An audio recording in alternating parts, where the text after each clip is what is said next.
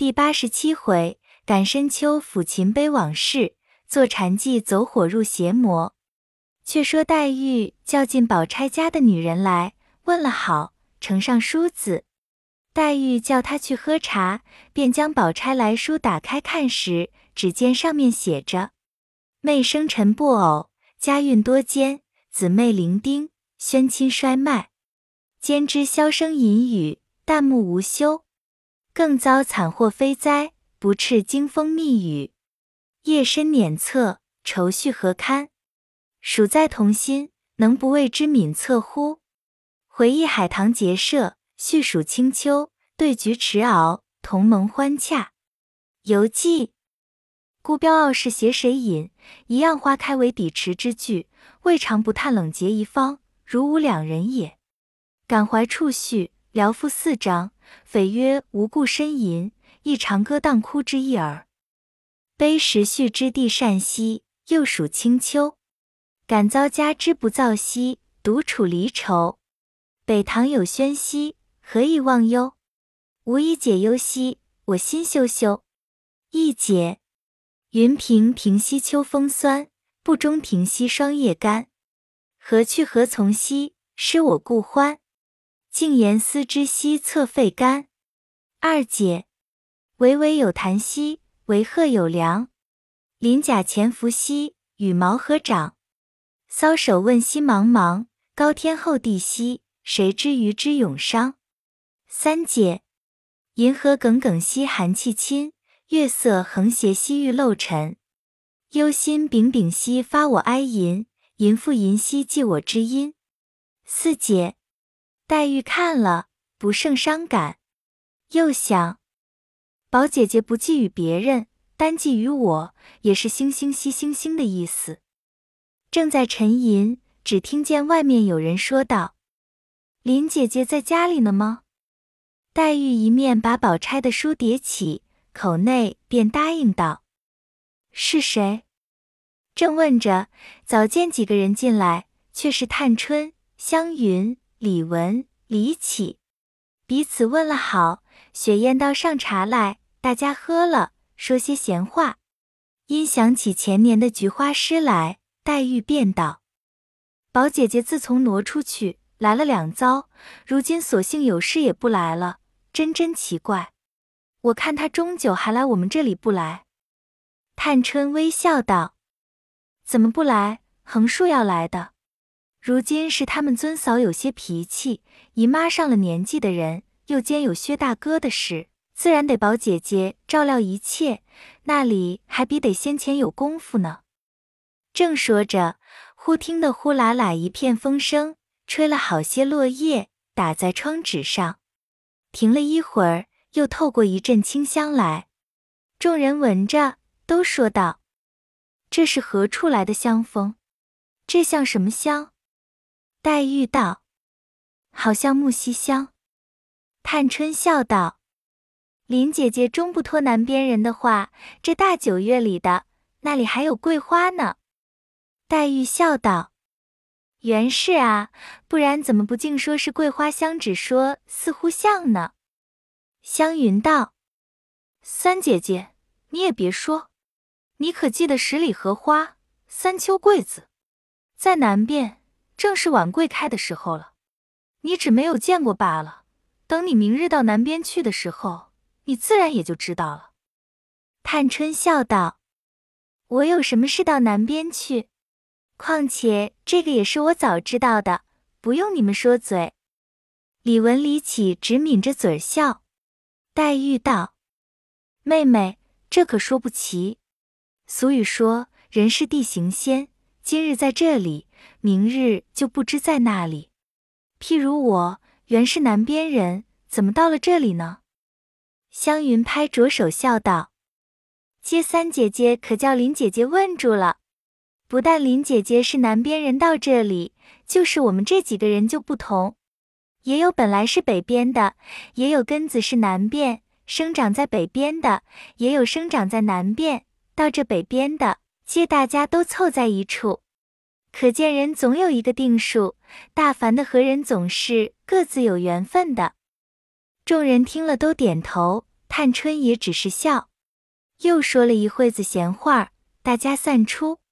黛玉送到门口，大家都说：“你身上才好些，别出来了，看着了风。”于是黛玉一面说着话，一面站在门口，又与四人殷勤了几句，便看着他们出院去了。进来坐着，看看已是林鸟归山，夕阳西坠。因史湘云说起南边的话，便想着。父母若在，南边的景致，春花秋月，水秀山明，二十四桥，六朝遗迹，不少下人服侍，诸事可以任意，言语亦可不必。香车画舫，红杏青莲，唯我独尊。今日寄人篱下，纵有许多照应，自己无处不要留心。不知前生做了什么罪孽，今生这样孤凄。真是李后主说的“此间日中，只以眼泪洗面矣。”一面思想，不知不觉神往那里去了。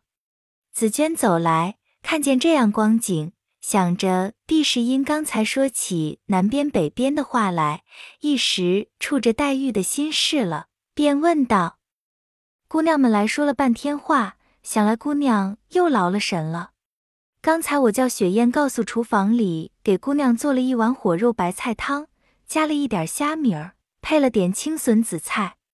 姑娘想着好吗？黛玉道：“也罢了。”紫娟道：“还熬了一点江米粥。”黛玉点点头，又说道：“那粥该你们两个自己熬了，不用他们厨房里熬才是。”紫娟道。我也怕厨房里弄得不干净，我们各自熬呢。就是那汤，我也告诉雪雁和刘嫂说了，要弄干净着。刘嫂说了，她打点妥当，拿到她屋里，叫他们五儿瞅着炖呢。黛玉道：“我倒不是嫌人家肮脏，只是病了好些日子，不周不备，都是人家。这会子又掏周儿的调度，未免惹人厌烦。”说着。眼圈又红了，紫娟道：“姑娘这话也是多想。姑娘是老太太的外孙女儿，又是老太太心坎上的，别人求其在姑娘跟前讨好还不能呢，那里有抱怨的？”黛玉点点头，因又问道：“你才说的五儿，不是那日和宝二爷那边的方官在一处的那个女孩？”紫娟道：“就是她。”黛玉道：“不听见说要进来吗？”紫娟道：“可不是，因为病了一场，后来好了才要进来。正是晴雯他们闹出事来的时候，也就耽搁住了。”黛玉道：“我看那丫头倒也还头脸干净。”说着，外头婆子送了汤来。雪雁出来接时，那婆子说道。刘嫂叫回姑娘，这是他们五儿做的，没敢在大厨房里做，怕姑娘嫌肮脏。雪雁答应着接了进来。黛玉在屋里已听见了，吩咐雪雁告诉那老婆子回去说，叫她费心。雪雁出来说了，老婆子自去。这里雪雁将黛玉的碗箸安放在小阶上，因问黛玉道：“还有咱们南来的五香大头菜。”拌些麻油醋可好吗？黛玉道：“也使得，只不必累赘了。”一面盛上粥来，黛玉吃了半碗，用羹匙舀了两口汤喝，就搁下了。两个丫鬟撤了下来，是敬了小几端下去，又换上一张长放的小几。黛玉漱了口，灌了手，便道：“紫娟，添了香了没有？”紫娟道。就添去。黛玉道：“你们就把那汤和粥吃了罢，味儿还好，且是干净。待我自己添香罢。”两个人答应了，在外间自吃去了。这里黛玉添了香，自己坐着，才要拿本书看，只听得园内的风自西边直透到东边，穿过树枝，都在那里溪流哗啦不住的响。一会儿，檐下的铁马也只管叮叮当当的乱敲起来。一时雪雁先吃完了，进来伺候。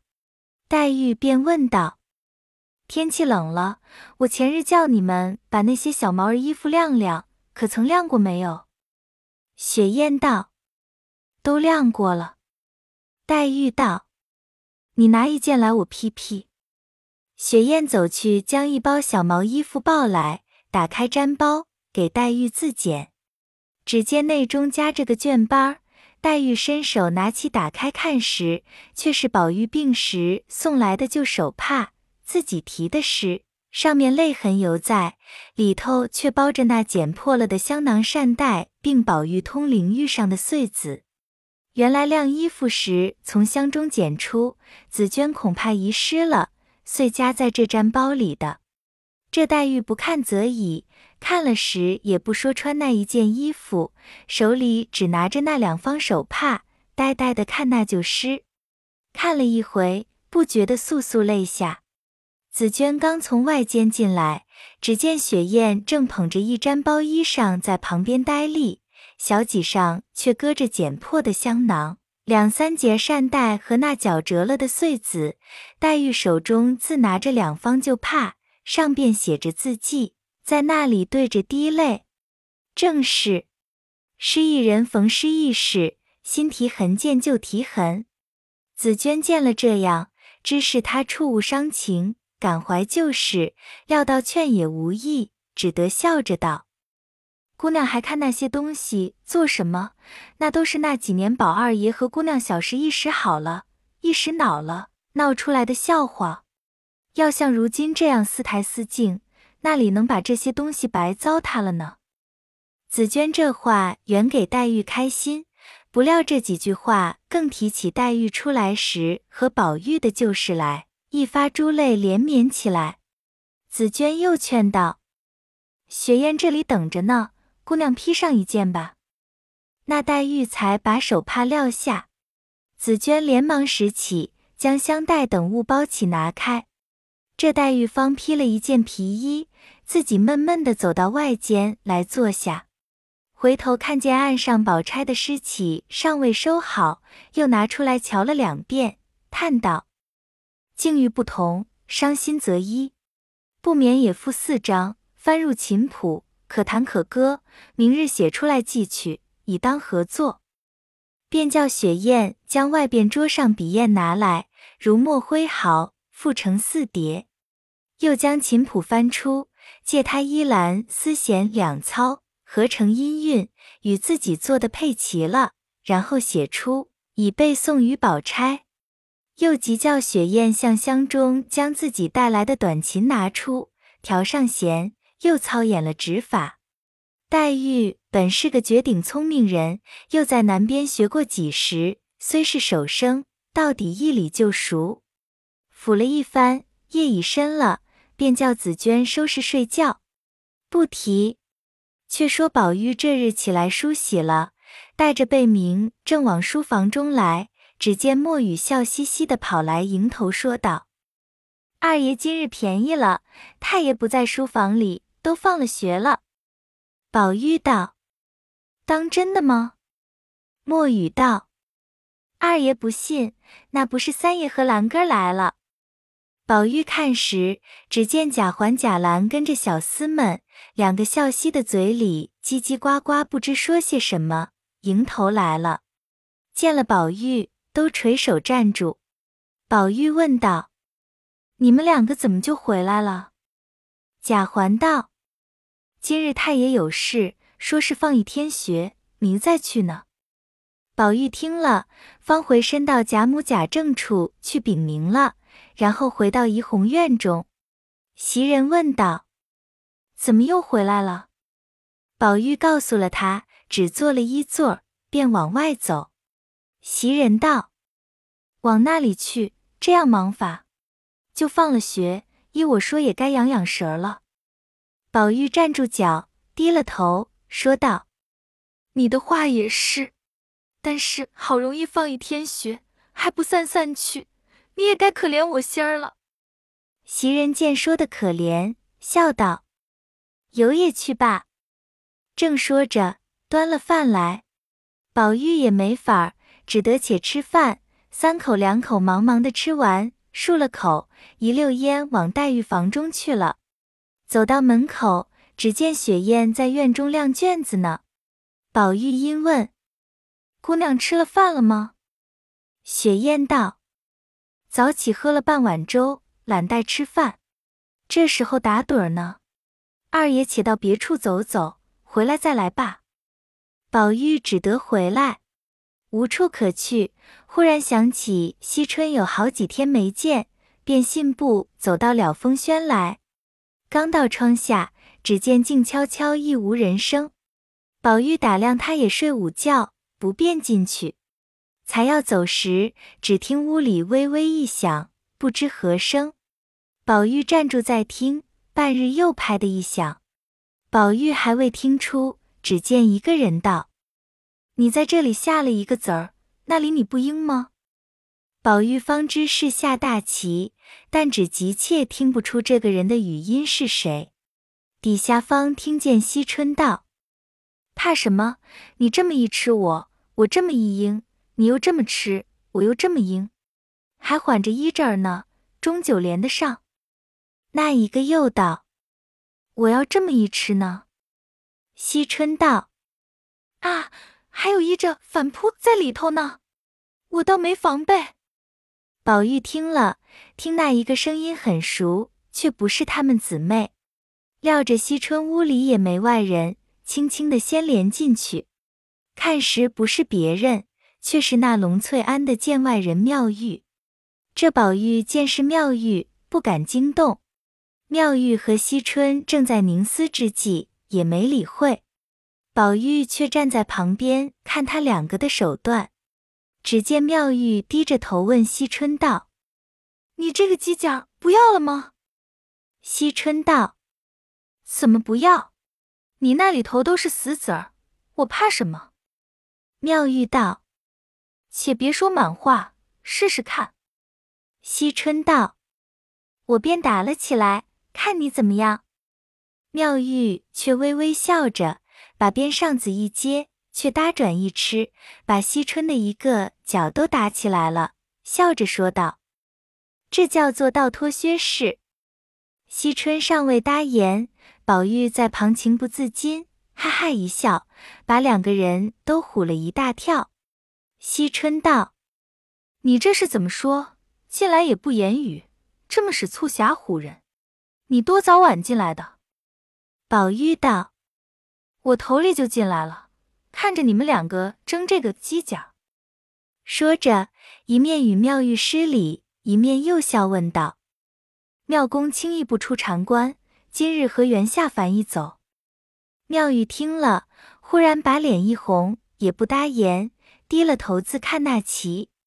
宝玉自觉造次，连忙陪笑道：“倒是出家人比不得我们在家的俗人。”头一件心是静的，静则灵，灵则慧。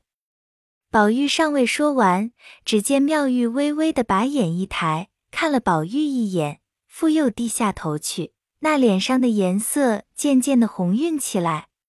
宝玉见他不理，只得讪讪的旁边坐了。惜春还要下子，妙玉半日说道：“在下罢。”便起身理理衣裳，重新坐下。痴痴的问着宝玉道：“你从何处来？”宝玉巴不得这一声好解释前头的话，忽又想到，或是妙玉的讥讽，转红了脸，答应不出来。妙玉微微一笑，自和惜春说话。惜春也笑道：“二哥哥，这什么难答的？你没得听见人家常说的从来出来吗？这也值得把脸红了。”见了生人的似的，妙玉听了这话，想起自家，心上一动，脸上一热，必然也是红的，倒觉不好意思起来，因站起来说道：“我来的久了，要回庵里去了。”惜春知妙玉为人，也不深留，送出门口。妙玉笑道：“久已不来这里，弯弯曲曲的，回去的路头都要迷住了。”宝玉道：“这倒要我来指引指引，何如？”妙玉道：“不敢，二爷前请。”于是二人别了惜春，离了了风轩，弯弯曲曲走进潇湘馆，忽听得叮咚之声。妙玉道：“那里的琴声？”宝玉道：“想必是林妹妹那里抚琴呢。”妙玉道：“原来她也会这个，怎么素日不听见提起？”宝玉悉把黛玉的事述了一遍，因说：“咱们去看她。”妙玉道：“从古只有听琴，再没有看琴的。”宝玉笑道。我原说我是个俗人，说着，二人走至潇湘馆外，在山子时坐着静听，甚觉音调亲切。只听得低吟道：“风萧萧兮秋气深，美人千里兮独沉吟。望故乡兮何处？倚栏杆兮涕沾巾。”歇了一回，听得又吟道：“山迢迢兮水长，照轩窗兮明月光。”耿耿不寐兮银河渺茫，罗衫怯怯兮风露凉。又歇了一些，妙玉道：“刚才亲自韵是第一叠，如今阳字韵是第二叠了。咱们再听。”里边又吟道：“子之遭兮不自由，与之遇兮多烦忧。之子与我兮心焉相投，思古人兮彼无由。”妙玉道。这又是一拍，何忧思之深也？宝玉道：“我虽不懂得，但听他音调，也觉得过悲了。”里头又调了一回弦。妙玉道：“君弦太高了，与吾设律只怕不配呢。”里边又吟道：“人生思事兮如清晨，天上人间兮感素音。感素音兮不可辍，素心如何天上月？”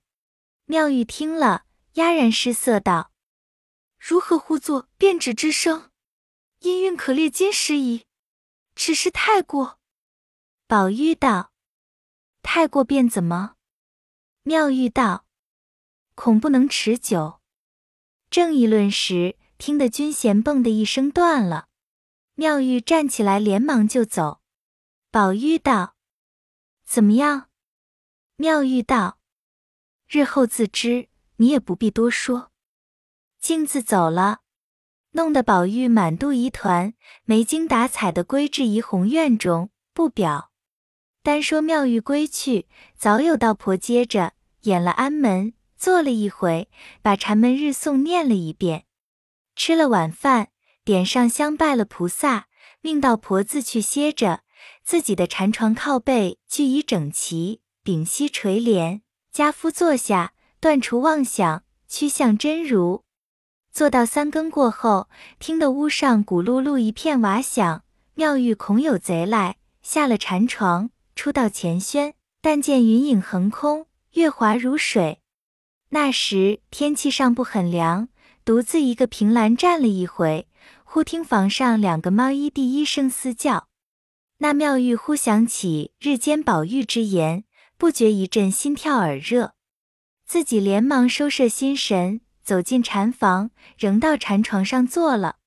怎奈神不守舍，一时如万马奔驰，觉得禅床便晃荡起来，身子已不在庵中。便有许多王孙公子要求娶她，又有些媒婆扯扯拽拽扶她上车，自己不肯去。一会儿又有盗贼劫她，持刀执棍的逼勒。只得哭喊求救，早惊醒了庵中女尼道婆等众，都拿火来照看。只见妙玉两手撒开，口中流沫，急叫醒时，只见眼睛直竖，两拳鲜红，骂道：“我是有菩萨保佑，你们这些强徒敢要怎么样？”众人都唬得没了主意，都说道：“我们在这里呢，快行转来吧。”妙玉道。我要回家去，你们有什么好人送我回去吧。道婆道：“这里就是你住的房子。”说着，又叫别的女尼忙向观音前祷告，求了签。翻开签书看时，是触犯了西南角上的阴人。就有一个说：“是了，大观园中西南角上本来没有人住，阴气是有的。”一面弄汤弄水的在那里忙乱。那女尼原是自南边带来的，服侍妙玉自然比别人尽心，围着妙玉坐在禅床上。妙玉回头道：“你是谁？”女尼道：“是我。”妙玉仔细瞧了一瞧，道：“原来是你。”便抱住那女尼，呜呜咽咽的哭起来，说道：“你是我的妈啊！你不救我，我不得活了。”那女尼一面唤醒她，一面给她揉着。道婆倒上茶来喝了，直到天明才睡了。女尼便打发人去请大夫来看脉，也有说是思虑伤脾的，也有说是热入血室的，也有说是邪祟触犯的，也有说是内外感冒的，终无定论。后请的一个大夫来看了，问曾打坐过没有？道婆说道。向来打坐的，大夫道：“这病可是昨夜忽然来的吗？”道婆道：“是。”大夫道：“这是走魔入火的缘故。”众人问：“有碍没有？”大夫道：“幸亏打坐不久，魔还入得浅，可以有救。写了降服心火的药，吃了一剂，稍稍平复些。”外面那些油头浪子听见了，便造作许多谣言，说这样年纪那里忍得住？况且又是很风流的人品，很乖觉的性灵，以后不知飞在谁手里，便宜谁去呢？过了几日，妙玉病虽略好，神思未复，终有些恍惚。一日，惜春正坐着，彩萍忽然进来，回道。姑娘知道妙玉师傅的事吗？惜春道：“他有什么事？”彩萍道：“我昨日听见邢姑娘和大奶奶那里说呢。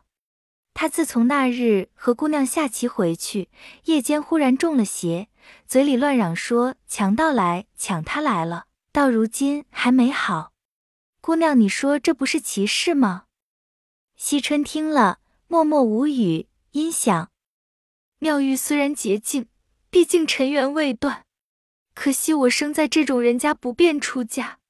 我若出了家时，那有邪魔缠绕，一念不生，万缘俱寂。